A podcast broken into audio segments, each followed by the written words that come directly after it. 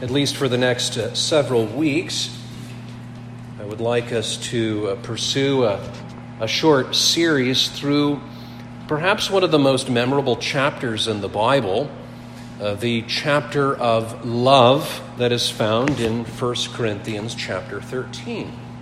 1 Corinthians chapter 13.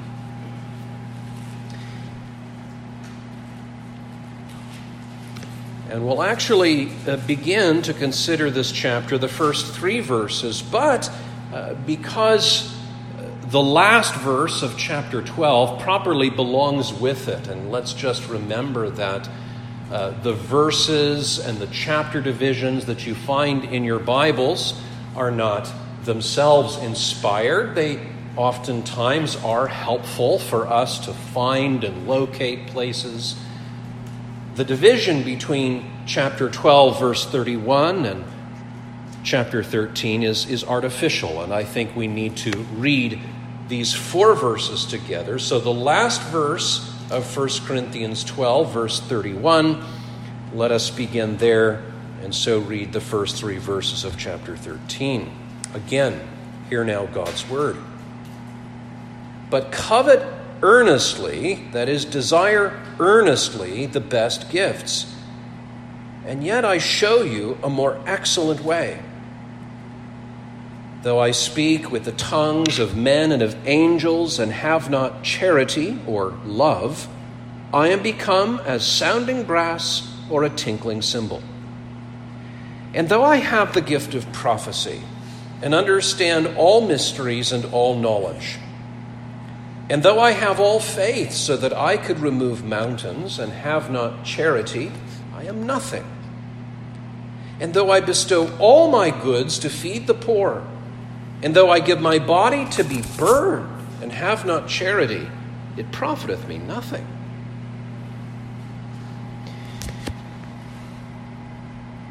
Paul, who writes to these early Christians in the Greek city of Corinth, uh, Corinth was at that time uh, a seaside city. It still is to the present day. And in those days, it was a, it was a town uh, that was known by a mix of different peoples and cultures. It's a maritime uh, city with, with uh, sea uh, traffic through ships coming in and going out. And, well, as I'm sure it wouldn't surprise you, it being a sailor's town, was not exactly well known for virtue and decency. Well, in what in many ways was a very sewer of sin, God had called a number of people uh, from their uncleanness uh, to be cleansed and washed by faith in Jesus Christ. And let us remember let us remember that there is no one so filthy that the Lord Jesus Christ cannot cleanse him. That we are not to rule anyone out and say, oh, she is just so past all possibility of recovery. No. The Apostle Paul, after going through a kind of catalog of all different kinds of, of evil, wicked, uh, godless types of people, he says, Now just remember, such were some of you. But you are cleansed, you are washed, you are justified. But in many ways, though they were saved, they were still immature. They were like children. And children, you know, they can be so very full of energy, full of life, and they, they give seasoning uh, to those of us who have more and more gray hairs on our head. But they can also be troublesome, they can be nuisances. They can so easily get distracted and uh, into trouble. And so the Apostle Paul, as he's writing this letter to the Corinthians, he's dealing in some respects with those who are spiritually immature. They're Christians. Many of them are genuine Christians, although let's always remember that even among the holiest Christians, there are always hypocrites who look like Christians, who talk like Christians, but who do not have the real faith that the Lord Jesus Christ calls for. And so they will be cast into outer darkness. And we're actually going to be uh, speaking a bit about that as we make our way through this glorious chapter. And one of the aspects of their immaturity and their childishness is the fact that at this time the Lord had poured special gifts upon his church. This is what we call uh, the, the time period of the, the age of the apostles, the apostolic age. And the Lord Jesus Christ, who had various uh, uh, signs and wonders that he performed to authenticate his message, he gave those to the apostles. He spoke of them as signs of the apostles. These signs shall follow the, the band of the twelve as they go throughout the world and preach the gospel. And so when we read in Acts of the Apostles, we see Peter and, and Paul and, and James and John, they're healing and curing and, and doing wonders. It was a special time, it was a unique time. Now, as the apostles have departed us, and as the New Testament was settled into its final form, what we often call the canon of Scripture, those, uh, those special gifts largely fell away. Now, there are other Christians, perhaps you know, that claim that they didn't. Now, we could talk at length about that right now, and we're not going to. Uh, but if you're interested, feel free to, to ask me afterwards. Uh, but we would disagree uh, that the Lord generally does what he did in the age of the apostles, such as people spontaneously speaking in languages that they had never learned instantaneously and others being able, not even knowing that language, to, to, to translate it. To translate it spontaneously. Well, well, these things, people can mimic and, and attempt to, to do these things, but those who are sober minded and who really study the scriptures have serious doubts about such claims.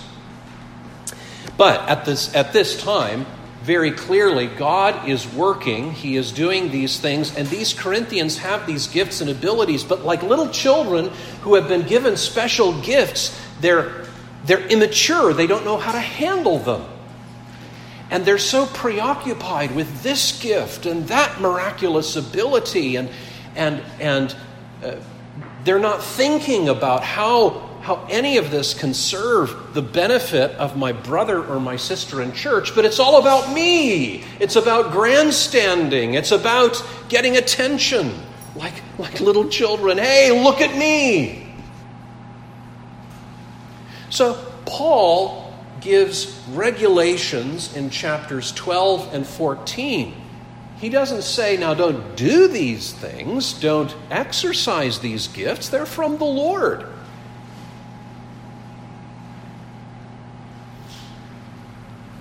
But he points them to things that is something that is even more important than any of those gifts. That is love.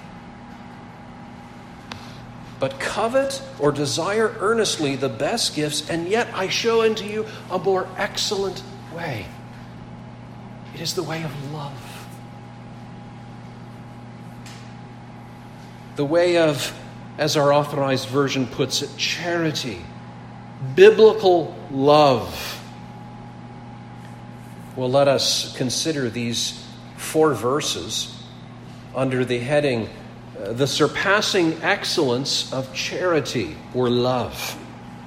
The surpassing excellence of charity or love.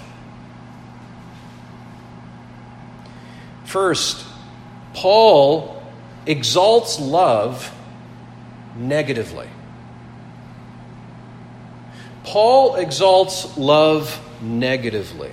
Or maybe another way of putting it is by the back door.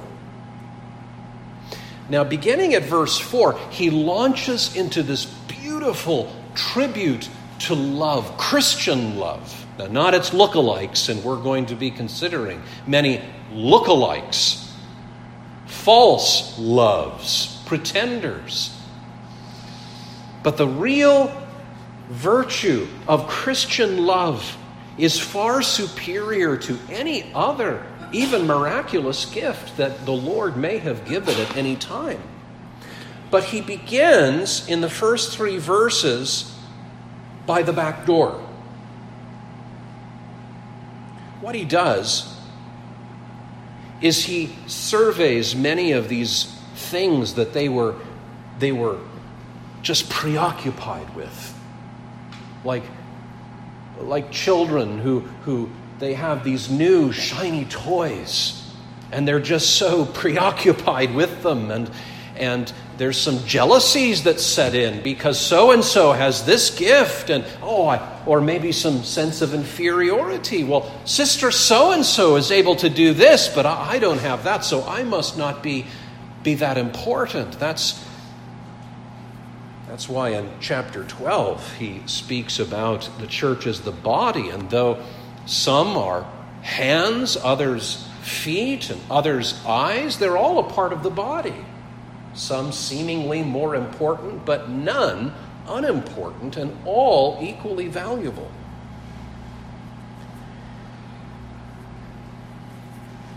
But as he makes this great tribute to Christian love, and says, if you want to be focused on, if you want to be preoccupied with, if you want to be passionate about anything,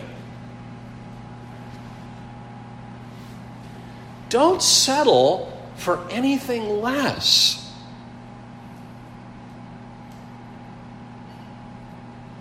The tongues of men and angels. That's pretty impressive.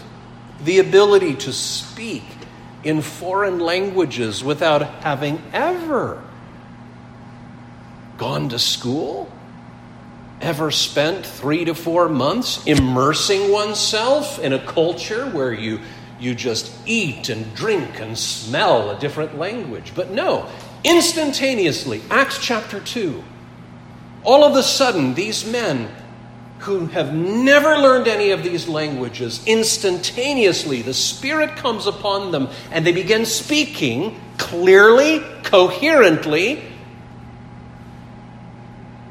and others who are from these different parts of the world. We hear, we hear them speaking in our own language, and we know these are just rustic fishermen.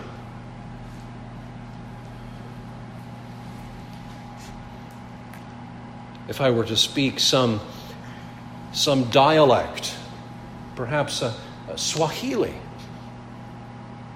perhaps uh, perhaps some other uh, foreign language like Mandarin, and you all knew that I had never studied it, and yet I'm speaking it, and you don't know, but you know somebody in the church who says, That is flawless Mandarin. And he's speaking the wonderful works of God. These are impressive things.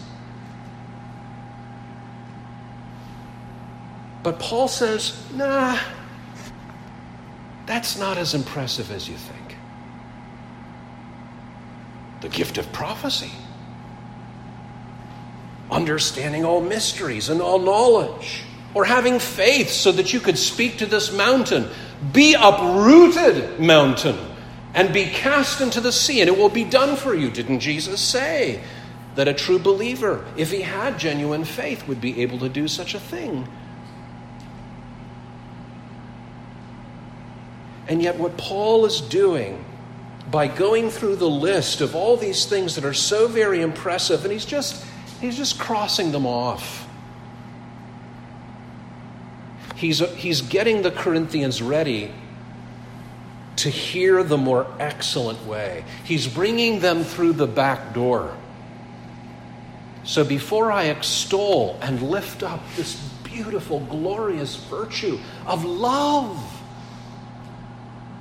let's understand first that these things that are so absorbing you are not half as important as you're making them out to be.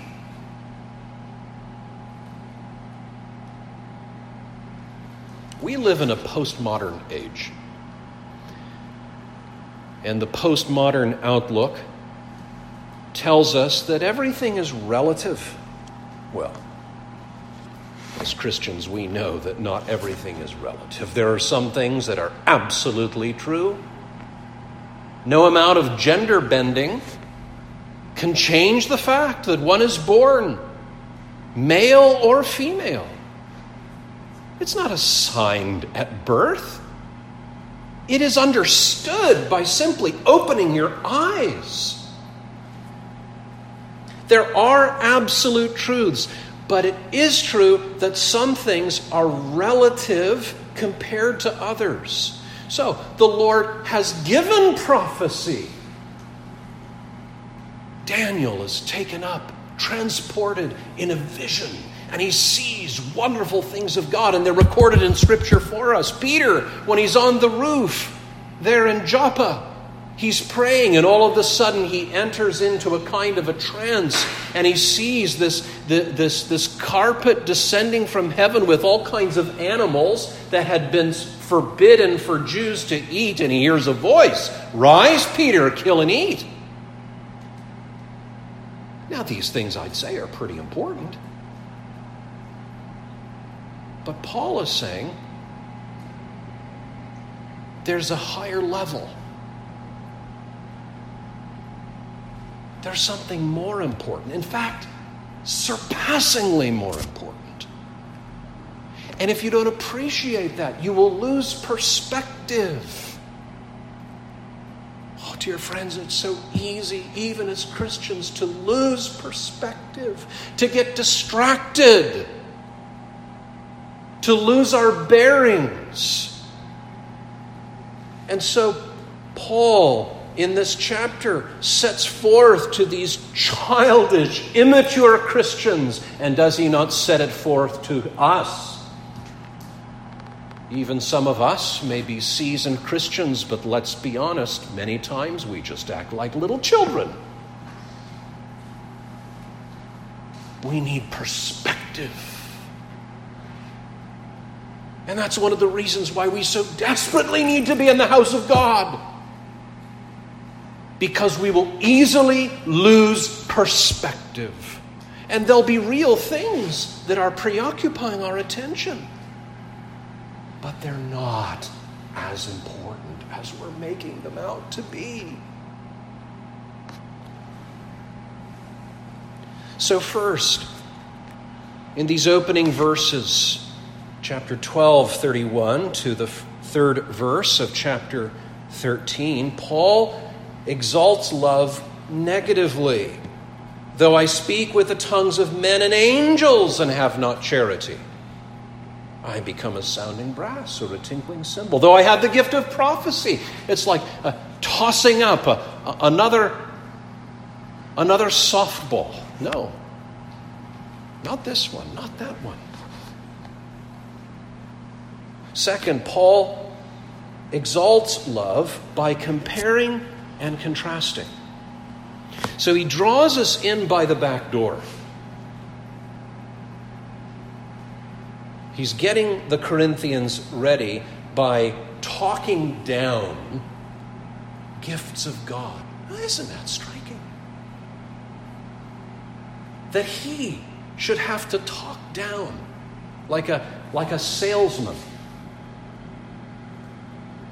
who says, You see this, this vehicle that, that you want to purchase? It's got many features that are not, they don't work quite right. They, they, they, they end up causing more headaches than they're worth. It gets bad gas mileage.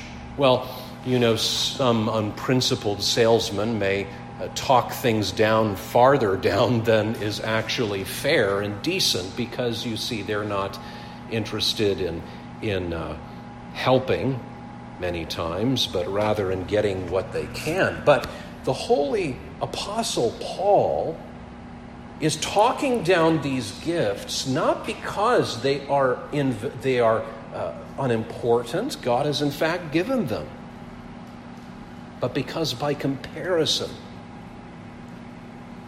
they are nowhere near as important as love. Think about it this way the Apostle Paul takes us through three math equations. Oh, Pastor, I've done enough math this week. Do I have to engage in any more? Well, uh, this is much easier than I think uh, you'll uh, think at the moment. Well, what he does is he first adds several weighty things together into one massive sum. Then he takes that total and subtracts love. So add this, and add this, and add this. Do all this addition, but subtract love. And what do you have? Nothing.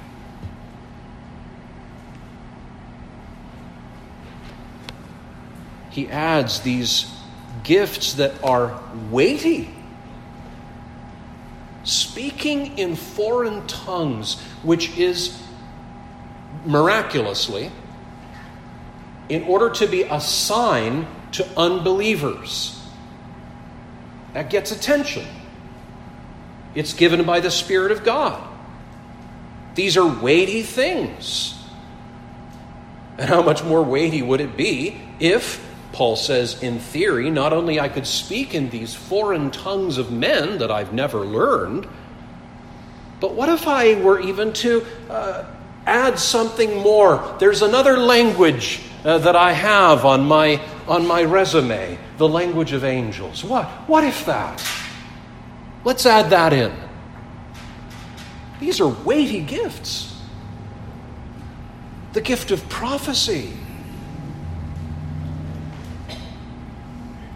the gift that was given to Moses and David and to the Apostle Paul. Did he not understand mysteries in a most profound way? We're still going to the Apostle Paul 2,000 years later. Under the guidance of the Spirit of God, who is able to explain so much of the inner reasoning of salvation through the Lord Jesus Christ. And Paul, he spoke with tongues.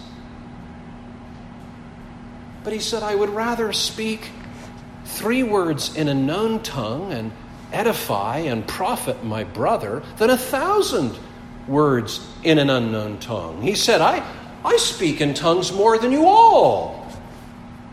But you see, my perspective is different because I'm interested in love, in loving God and in loving my fellow man, not in strutting around and impressing people, much less using these things as tools to fleece them. And how many pretenders there are among Christian pastors who can't even demonstrate in any meaningful way that they have these miraculous gifts. It's all usually very staged and artificial. But they sure look impressive when they're driving their Maserati with all the money from people who still have terminal cancer.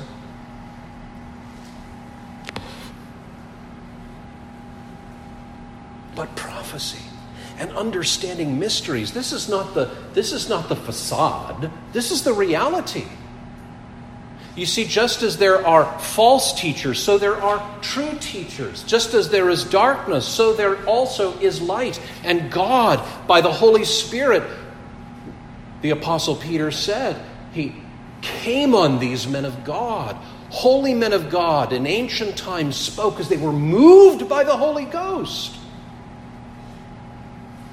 These are weighty gifts.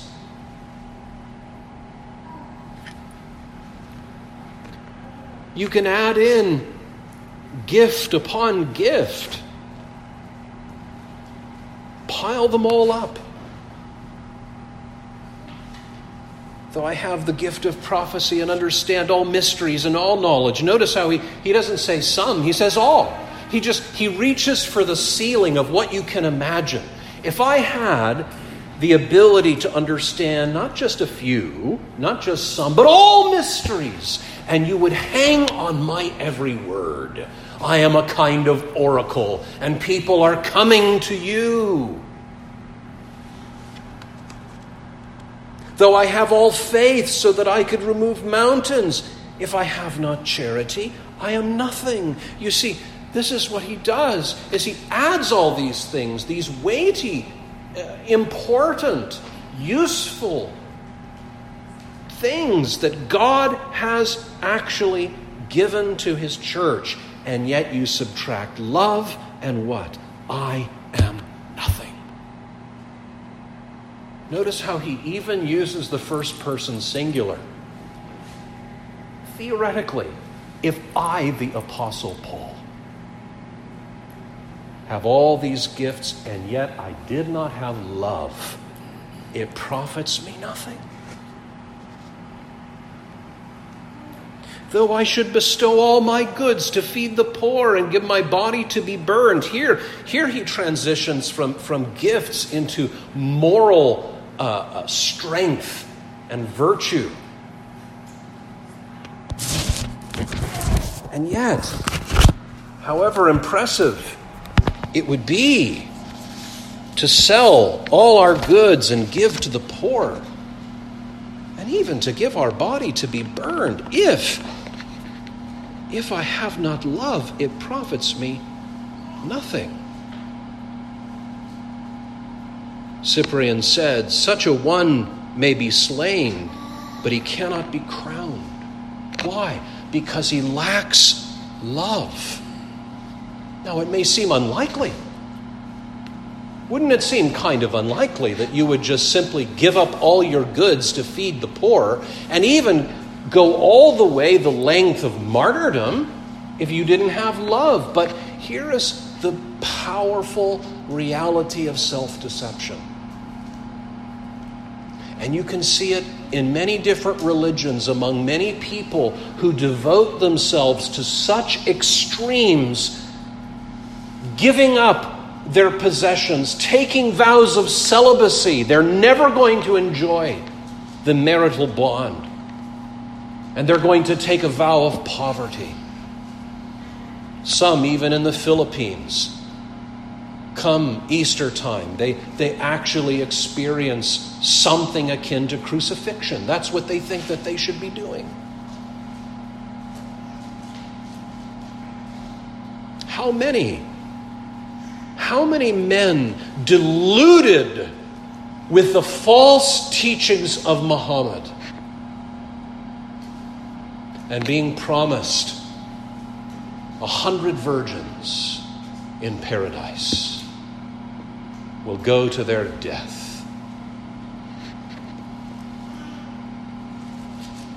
But you can impress people with all these different things. You see, God can give and often does give natural gifts, even spiritual, miraculous gifts unto various individuals, and yet they don't really have love to God and their fellow man. It all comes back to themselves. Now you say, Pastor, is that possible? For somebody to actually have miraculous gifts and not to be really converted? Well, our Lord Himself told us many, He doesn't just say a few, Many will say to me on the final day, Lord, Lord, have we not prophesied in your name? In your name have we not cast out devils and done many good and wonderful works? And then I will say unto them, Depart from me, you that work iniquity. I never knew you. One day, after our Lord Jesus Christ sent the disciples to go and preach the kingdom of God with the power of miracles, the disciples came back to Jesus and they were excited. You know why they were excited? Master, we've been preaching in your name, and the devils are subject to us. And what does Jesus say? He says, Do not rejoice that the devils are subject to you, but rejoice rather that your names are written in heaven. Now that's pretty striking. I mean, this is jaw dropping stuff. The kind of things that if we were to observe them, there would be no doubt among us whatsoever. It's not staged, it's not artificial, there's no long uh, a group of people going home disappointed because there are only a limited number who are going to get healed today. Of course, they don't say that on the front end. But they're hearing through their earpiece that it's time to wrap up.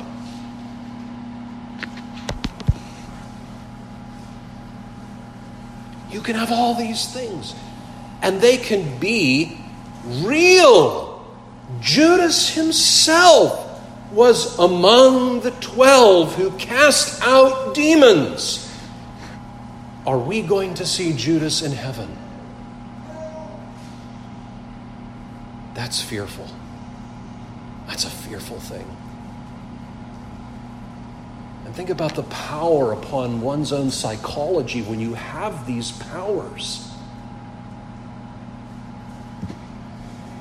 And yet, no love. No real love. You're not the real deal.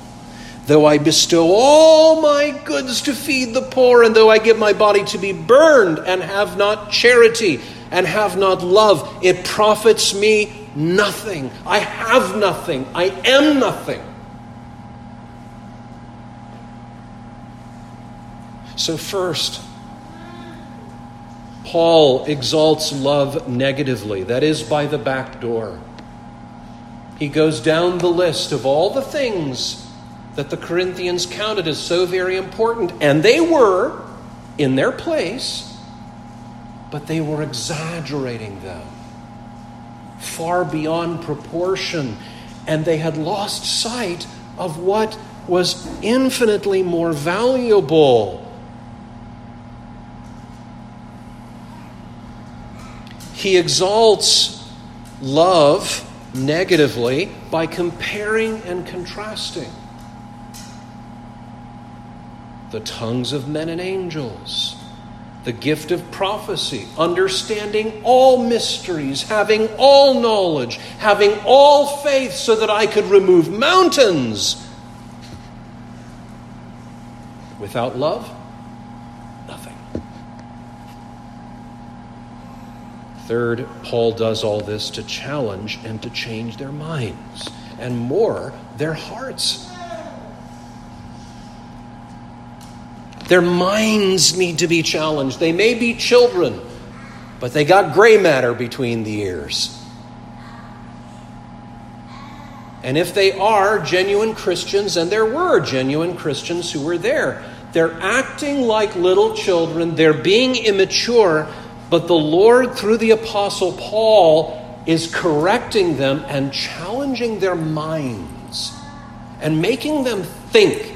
And, dear friends, faithful preaching always challenges the minds of men. It doesn't just rubber stamp what they already think. Good for you. Pat yourself on the back. You're doing just fine. Those are wells without water. Those are clouds without rain. It's a sad commentary on so many professing Christians that they are drawn not to faithful preachers who will tell them as it is. and challenge their minds.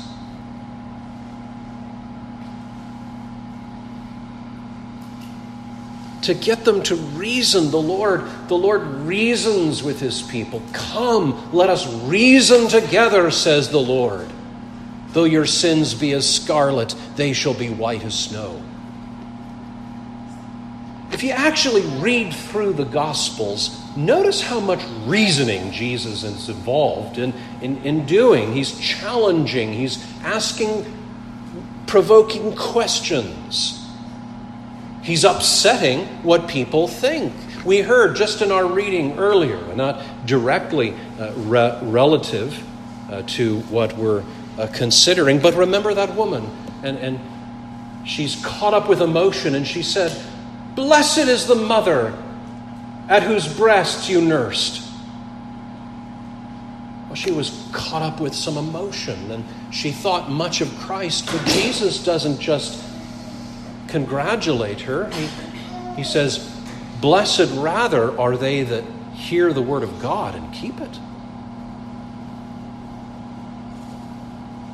You see, it is special to be born to a godly woman, and very special to be born as the seed of the woman.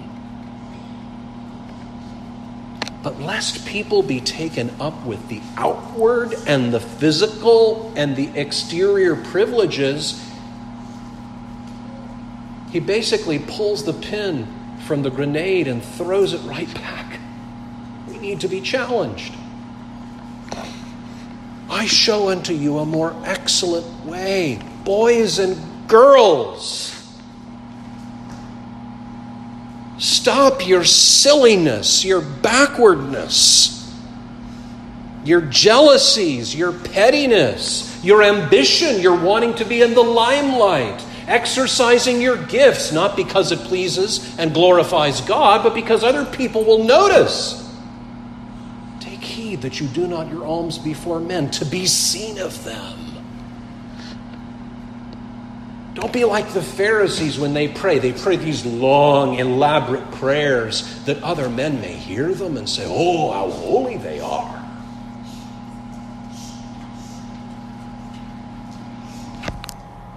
Paul does all of this to challenge and to change the minds of these believers, and so to challenge and to change our minds and to say that the gifts of God, whether natural or supernatural gifts, are valuable, but they are vastly inferior to love. And if love is not at the helm, then all these things are nothing. And you may have all these things, and you will be nothing. In fact, worse than nothing.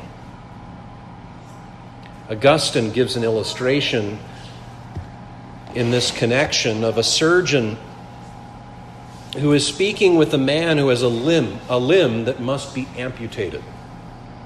You've got gangrene in your right leg, and if it is not amputated and cut off, you will die. Oh, but my left leg is perfectly good. Look how strong it is. I could run a race with this left leg or this hand, or, or this hand, or these eyes, or, or these, these this mouth. Have you ever heard me talk? I can really speak very profoundly, and people just hang on my every word. Yes, but if you don't cut off that leg, you're going to die. You see, if you lack love, doesn't matter what else you have. You are nothing. These things will profit you nothing, and they will profit you nothing on the final day. And Jesus, who sees the hearts, says, I don't care about your long list of credentials. Did you love me? Did you keep my commandments?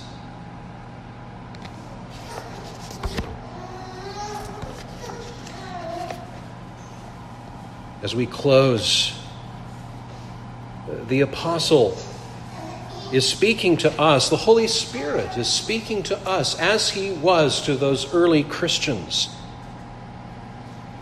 And He is setting before us that which is of surpassing and preeminent value. But it's often not factored in. It's often not put in the equation. Look at your ledger and let's do the math. What do you have that makes you something that, that ends up being a profit to you? And, and you can go down the list, and there may objectively be many gifts that the Lord has given to you. Maybe you don't have supernatural gifts. Even if I wanted to cure a, a paralytic, or a cancer patient, I, am not able to. I'm not foolish enough to even try or put up someone's hopes because I don't believe that Jesus has given me that power. Now, He has given me other gifts and abilities, and those remain unto the church. But even if I can preach the most powerful sermon and surpass Charles Spurgeon in his ability to have people hanging on his word, if I, Michael Ives, do not have genuine love, it's nothing.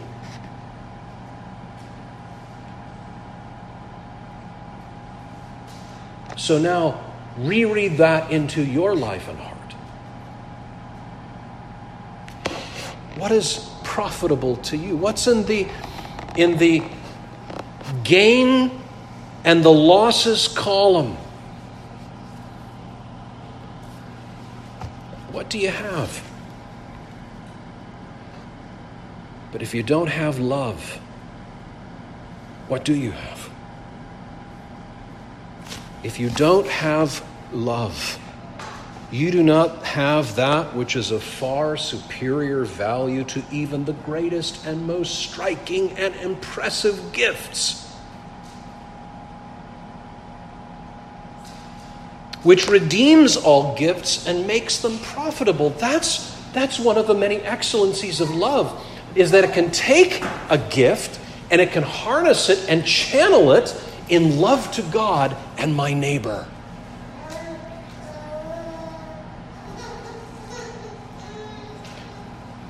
And this love is eternal and heavenly. Indeed, it is a reflection of the very heart of the Father. God so loved the world that he gave his only begotten Son that whosoever believes in him should not perish, but have everlasting life.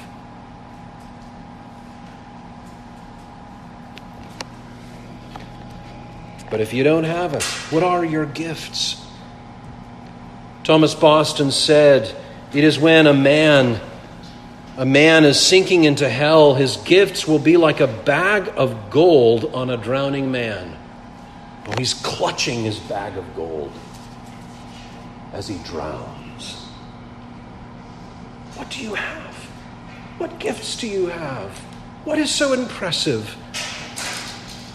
And consider, as Boston says, the devil has greater gifts than the best gifted in the world. But what will all his gifts get him?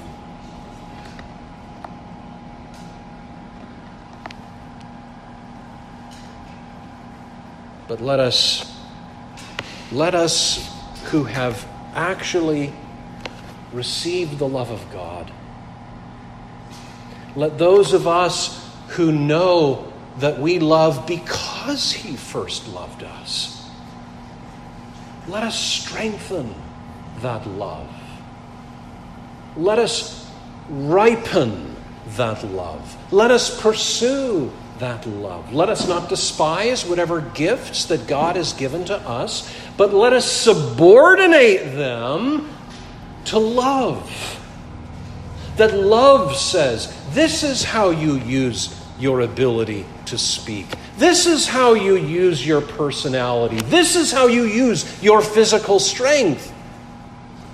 You do it for God and you do it for your neighbor because he loved you.